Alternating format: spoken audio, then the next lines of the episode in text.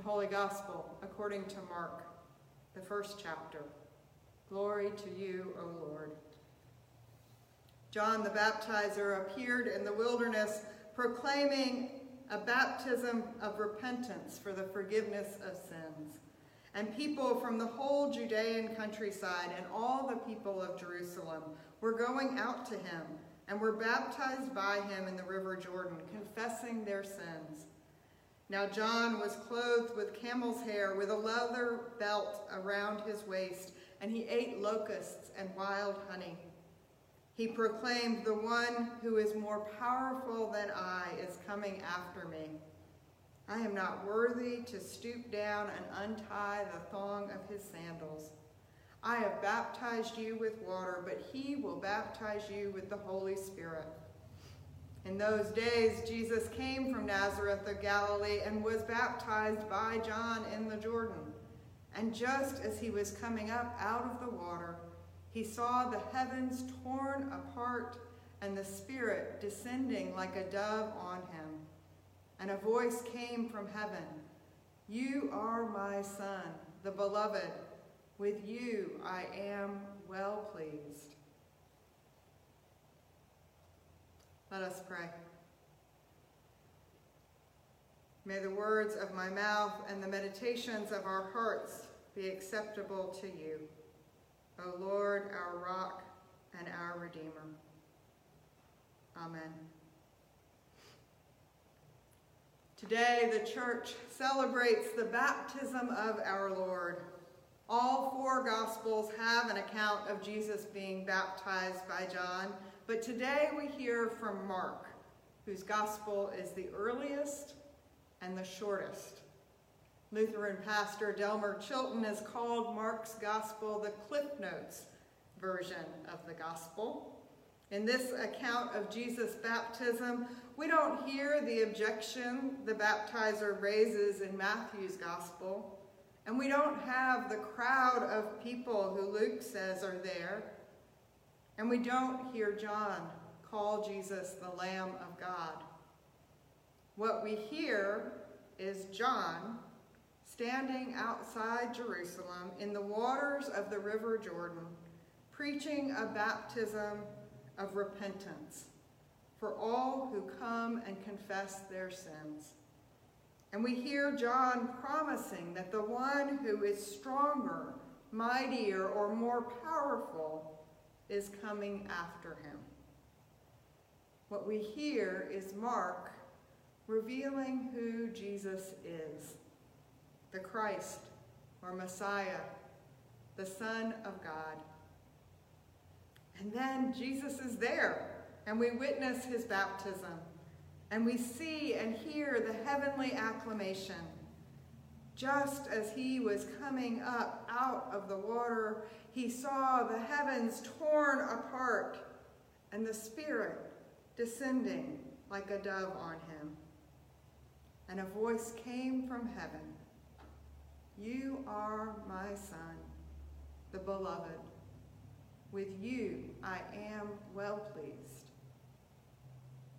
As Lamar Williamson explains in his commentary on Mark, the Greek is even more vivid. He translates it as Jesus was coming out of the water, he saw the heavens in the process of being ripped apart. The verb here, schizomenos, is the same word that will be used when the temple curtain is torn in two from top to bottom when Jesus is crucified at the end of Mark's gospel.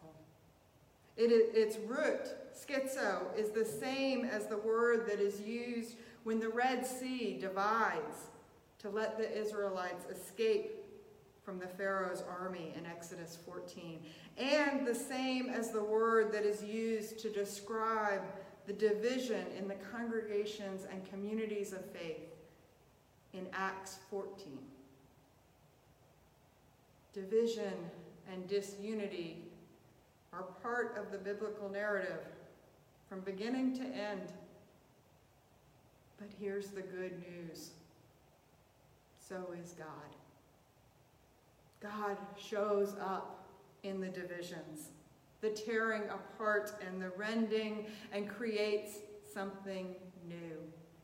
A new ministry where the baptism is one of grace, a new land where the people are servants of God and of one another instead of pharaohs or patrons or benefactors, a new kingdom where our allegiance is not to any one human leader or even country, but to God. And that is good news. Living as we do in a world where the divides seem deeper and more disruptive than ever. Living as we do when the fabric of our nation appeared to be torn and tattered on Wednesday when rioters assaulted the Capitol building in Washington, D.C. Our redeeming and reconciling God is found in the midst of the chaos.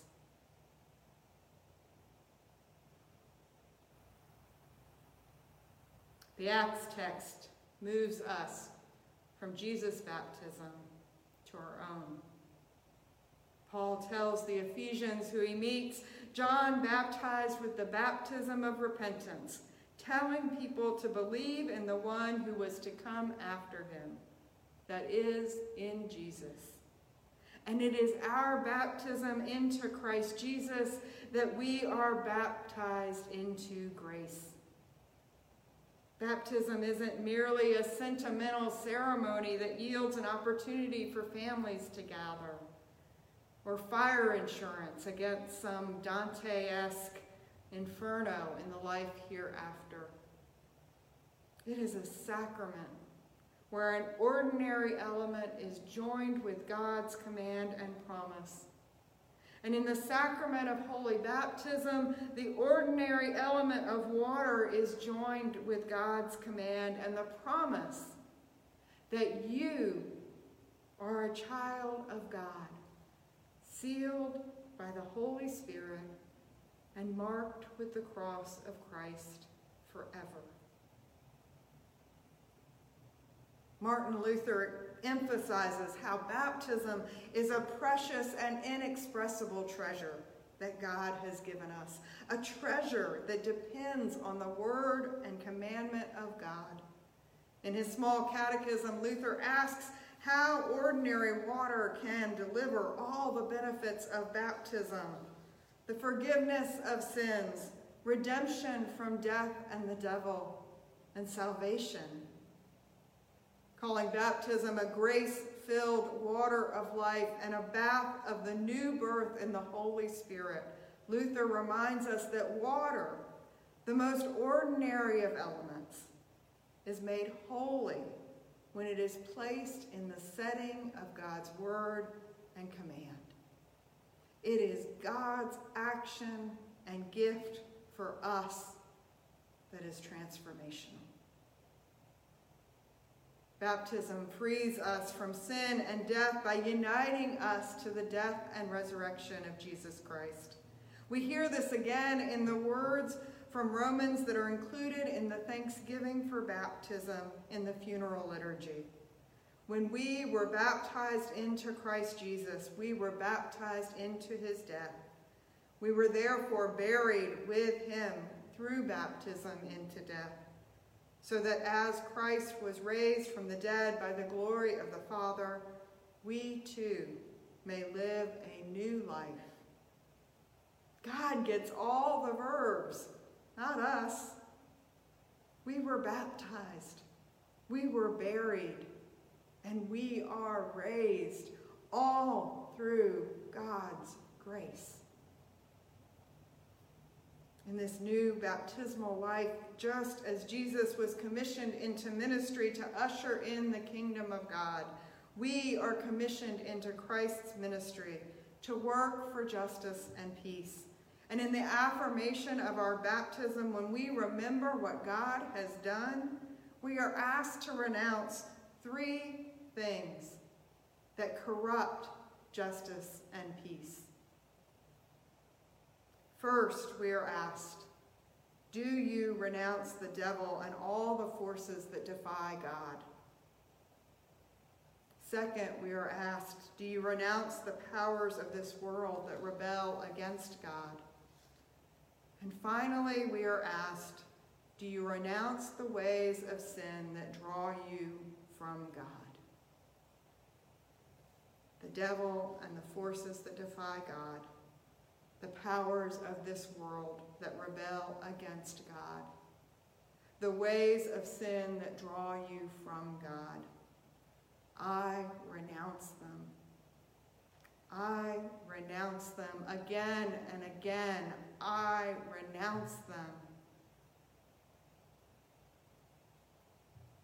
Within our congregation and denomination, we have different political views, but we must be united in renouncing the violence at the Capitol building on Wednesday. While it is not a sacred religious space, it is a hallowed space, venerated in history and as a symbol of our republic, and it was violated needlessly and recklessly and even more grievously, lives were lost. But that isn't going far enough, is it?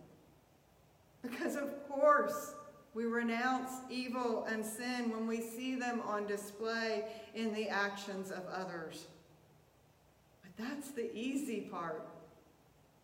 What's even more important to my life with God, though, is that I renounce them fully and completely. Because when I am honest, I know that these enemies of God's justice and peace scale the walls of my heart, break through my defenses, and tell me lies. Unchecked, they settle into my heart and mind and seed resentment and anger. Thankfully, baptism promises the sustaining presence of the one who gives us a spirit of wisdom and understanding, a spirit of counsel and might, and a spirit of knowledge and fear of the Lord. The Holy Spirit empowers us to confront evil and sin, to renounce and repudiate it, and with our eyes open to see beyond it to the new thing that God is doing in the midst of the chaos and division. So now, let us face the schisms that divide us and tear us apart. Renounce the God defying evil that we have witnessed. Name and confront the sin that draws us away from God. And let us wade into the grace filled waters confident of God's life giving promises for us all. Let us pray. Lord God, Heavenly Father, sprinkle water upon us that we might remember our baptism. Cleanse us from all our uncleanness and from our idols.